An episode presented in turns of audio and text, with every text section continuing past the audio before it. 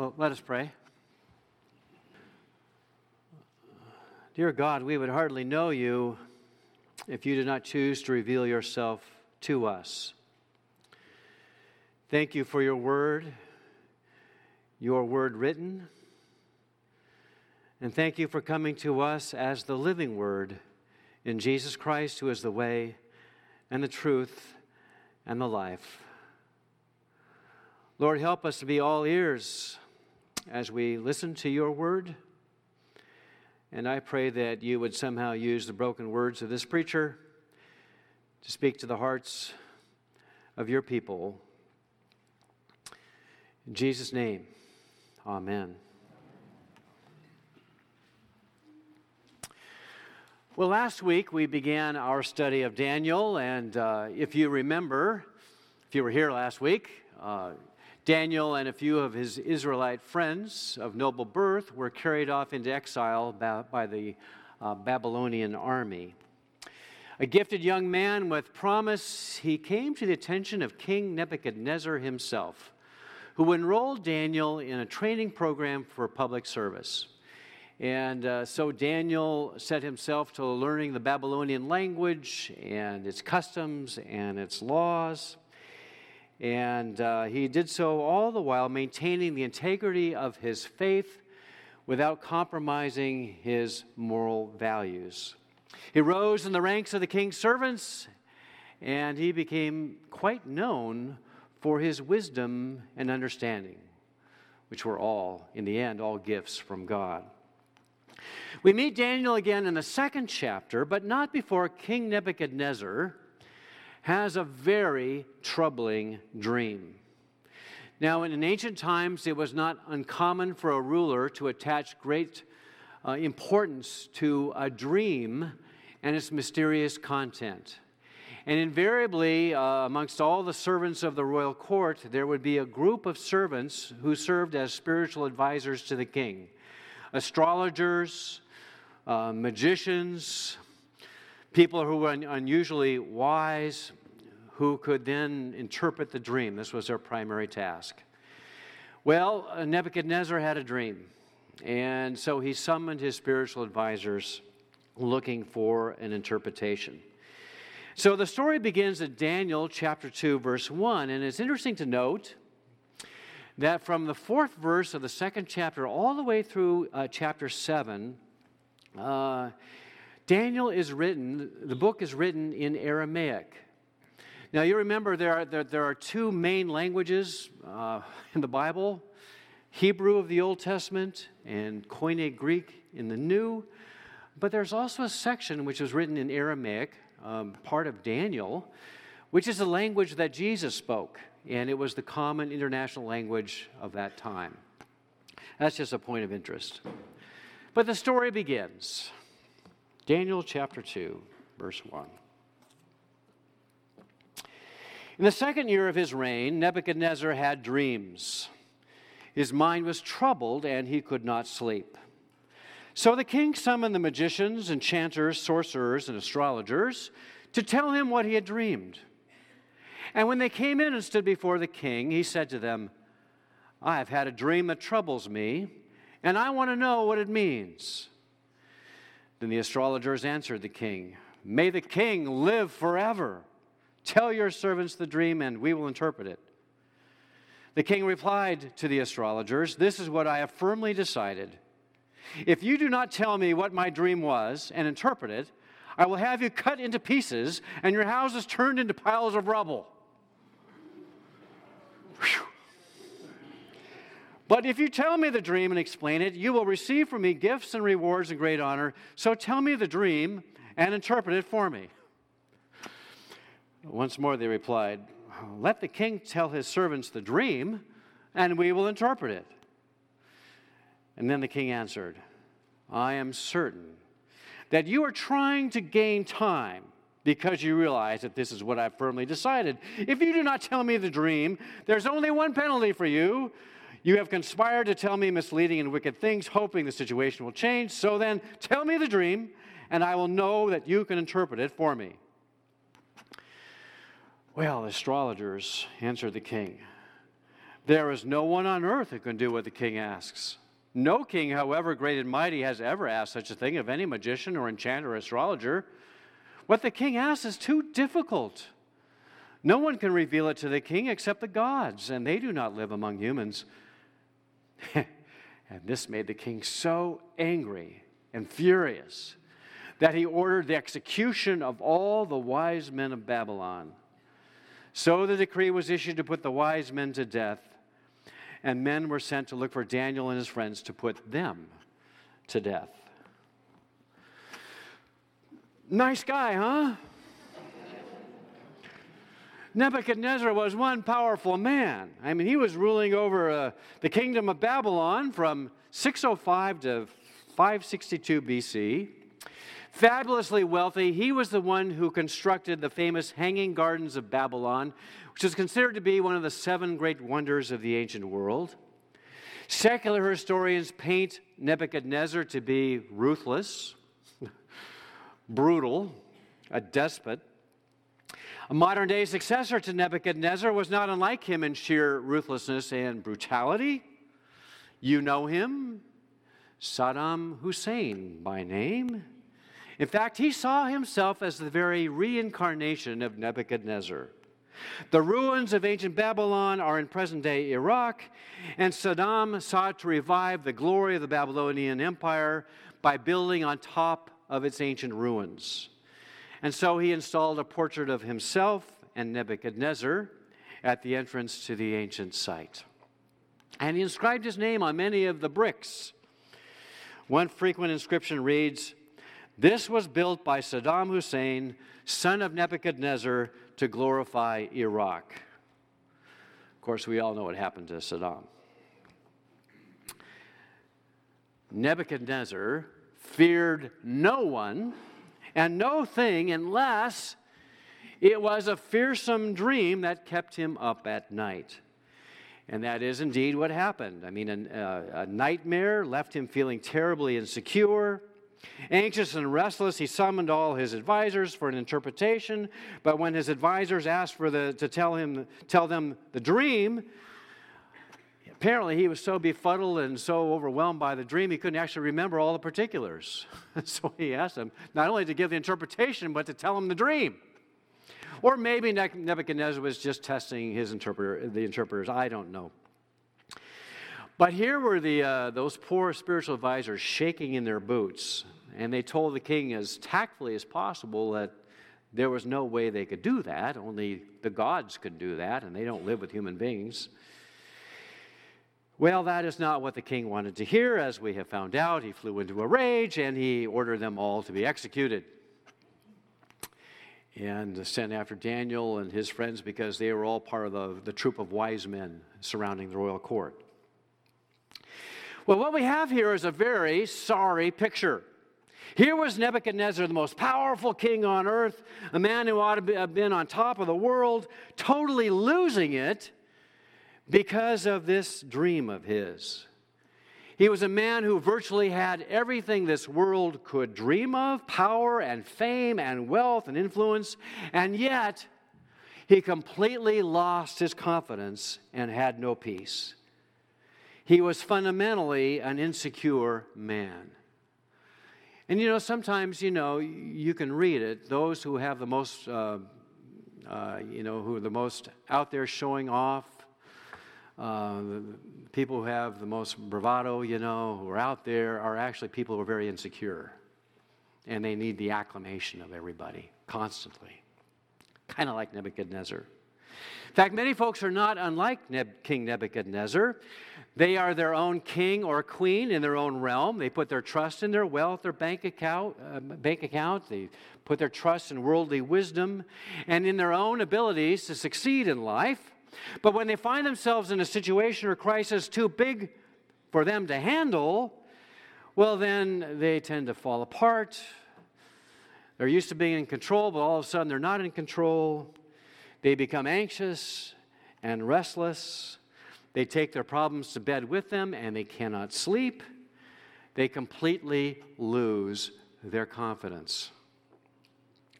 Nebuchadnezzar was not only an insecure man, but he was a hostile man. He was given to fits of anger. He was frustrated, frustrated at his own lack of inner peace and contentment, and so he took it out on his own advisors, calling for their heads. And so it is into this dicey situation that uh, Daniel stepped in, whose head was on the line. And so we continue to read. When Arioch, the commander of the king's guard, had gone out to put to death the wise men of Babylon, Daniel spoke to him with wisdom and tact. He asked the king's officer, Why did the king issue such a harsh decree? Arioch then explained the matter to Daniel. At this, Daniel went into the king and asked for time so that he might interpret the dream for him. Then Daniel returned to his house and explained the matter to his friends Hananiah, Mishael, and Azariah.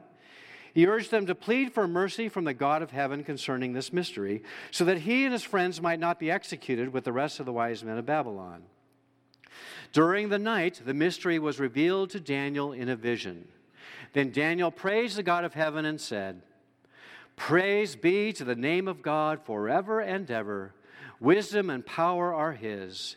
He changes times and seasons. He deposes kings and raises up others. He gives wisdom to the wise and knowledge to the discerning. He reveals deep and hidden things. He knows what lies in the darkness, and light dwells with him. I thank and praise you, God of my ancestors. You have given me wisdom and power. You have made known to me what we asked of you. You have made known to us the dream of the king.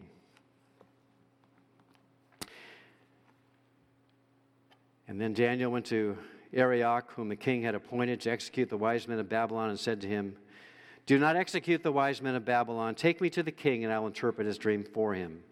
And Arioch took Daniel to the king at once and said, I have found a man among the exiles from Judah who can tell the king what his dream means.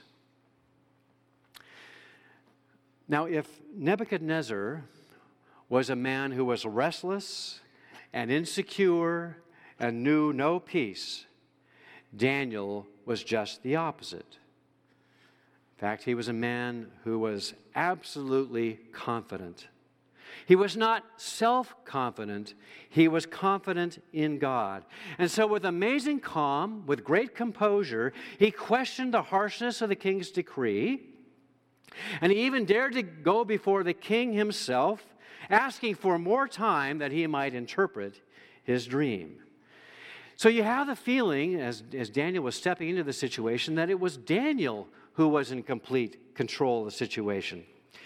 And it's amazing that he would have such confidence to speak so tactfully to the king's uh, guard, and that he would dare to enter into the king's presence when the king was in such a foul mood. But Daniel, ever the man of courage, possessed inner peace even in the midst of the crisis. And how could he do that?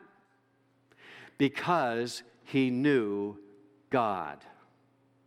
He knew God, he knew God's wisdom and he displayed it in his words and actions.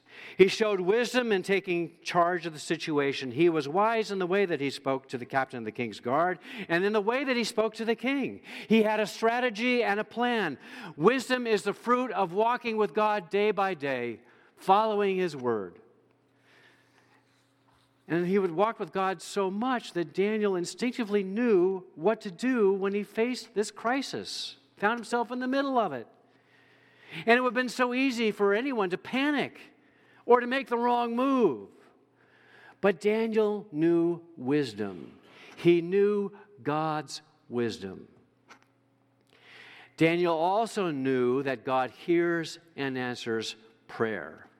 So after Daniel approached the king asking for more time so that he might interpret the, uh, the dream, he went to his three Israelite friends and together they prayed.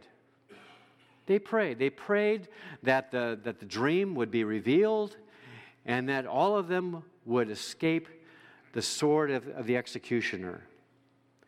Prayer for Daniel was not an afterthought. It wasn't like a Hail Mary in a time of emergency. It was not only for a crisis, but it was part of the fabric of his life.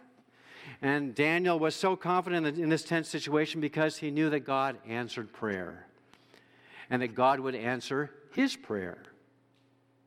He knew God's wisdom, he knew God answered prayer, and he knew that the God he worshiped and adored was the God who was ultimately in control of this world. His God was the God of history, the God of the nations, the God of his fathers and mothers, the God who was working out his purposes for good. So he prayed, Praise be to the name of God forever and ever. Wisdom and power are his. He changes times and seasons, he sets up kings and disposes them. And because he knew that God was sovereign and in control, because he knew his life was in God's hands, Daniel stood courageously before the king to offer his interpretation. Can you imagine standing there before that crazy, cranky king with his life on the line, giving him an answer, an interpretation that he knew the king would not be crazy about? The dream was not exactly favorable to Nebuchadnezzar. In fact, it was a direct threat to his kingship and to his realm. And the dream and the interpretation are given in verses 22 to 43 of chapter 2.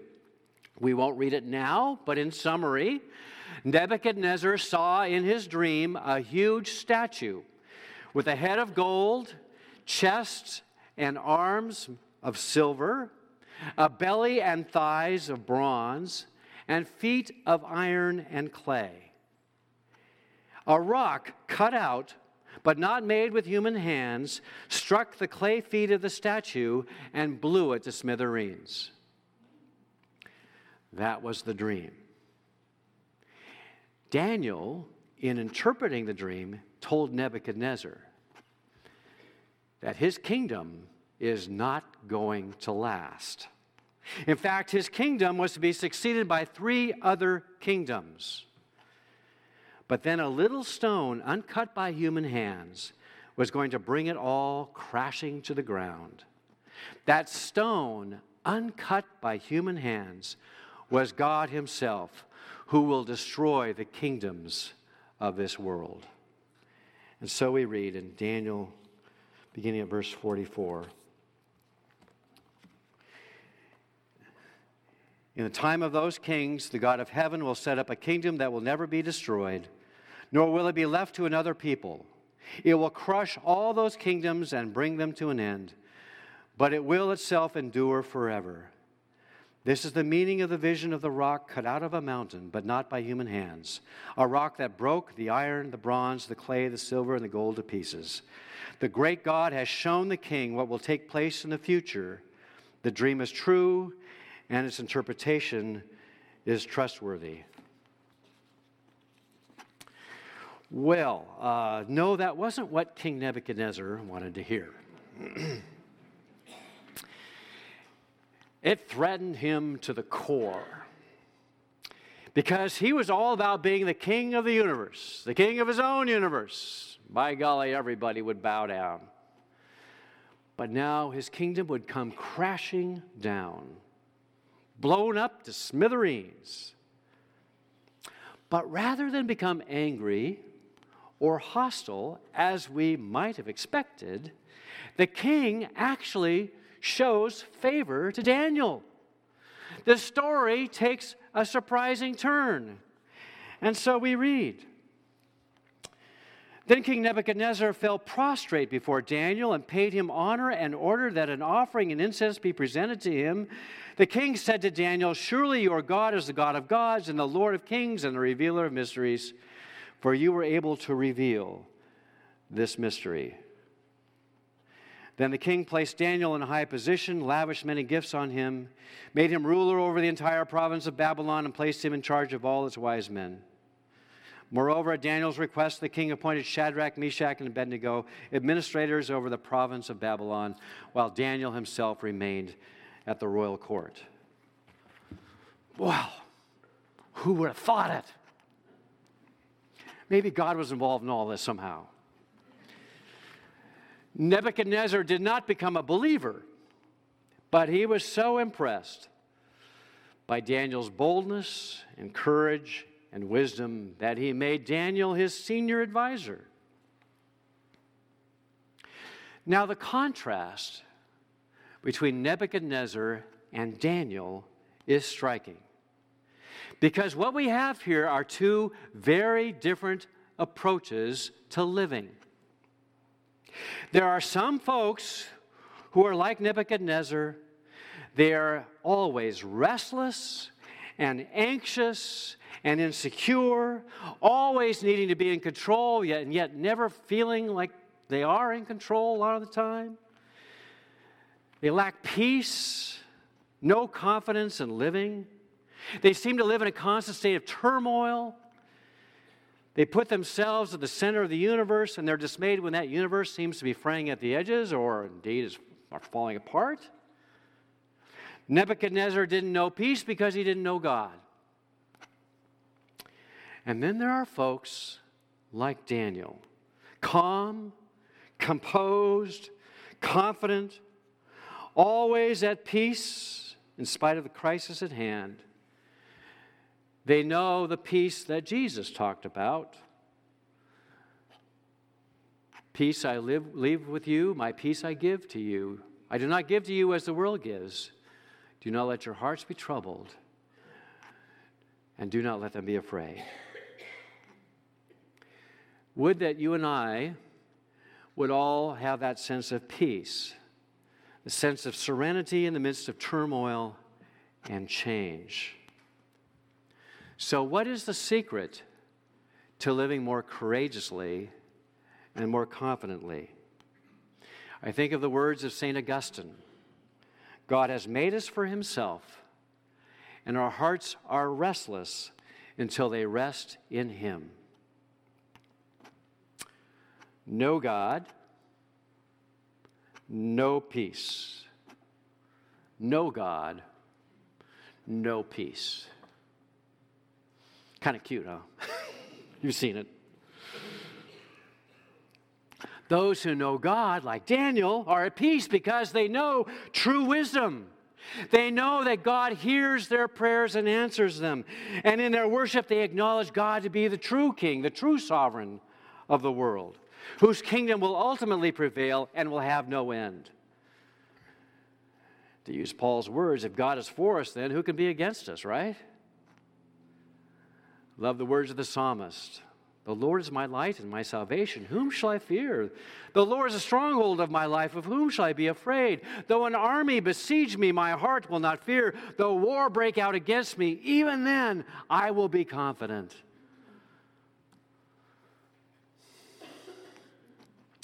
People like Daniel can sleep at night, for they give themselves over to the one who never sleeps, the one who is ultimately in control, not only of the whole world, but of their own personal world. They trust him.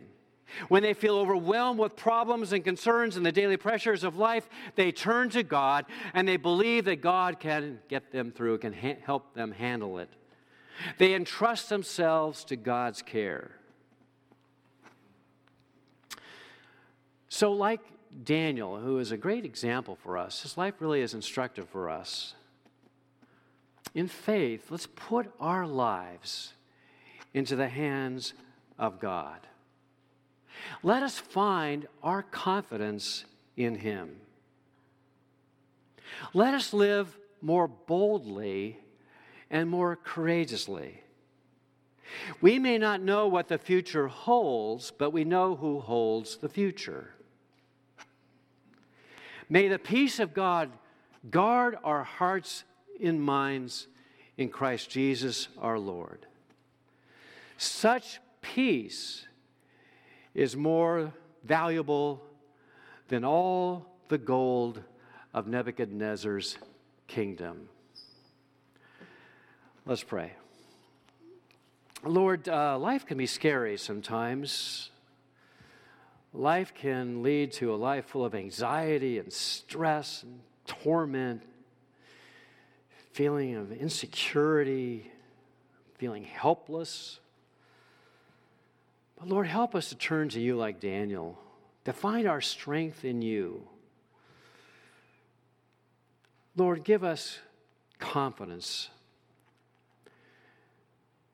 confidence in your ability to see us through even the most stressful situations, even in the storms of life. Lord, be our rock, be our anchor. Lord, we would be unshaken even though the kingdom around seems to tremble. Thank you, Lord, for being our peace. Indeed, may your peace guard our hearts. We pray this in the name of the one who taught us to pray Our Father who art in heaven, hallowed be thy name. Thy kingdom come, thy will be done on earth as it is in heaven. Give us this day our daily bread, and forgive us our debts as we forgive our debtors. And lead us not into temptation, but deliver us from evil. For thine is the kingdom and the power and the glory forever. Amen. For thine is the kingdom. He is the King of kings and the Lord of lords, worthy of our ultimate trust. Amen.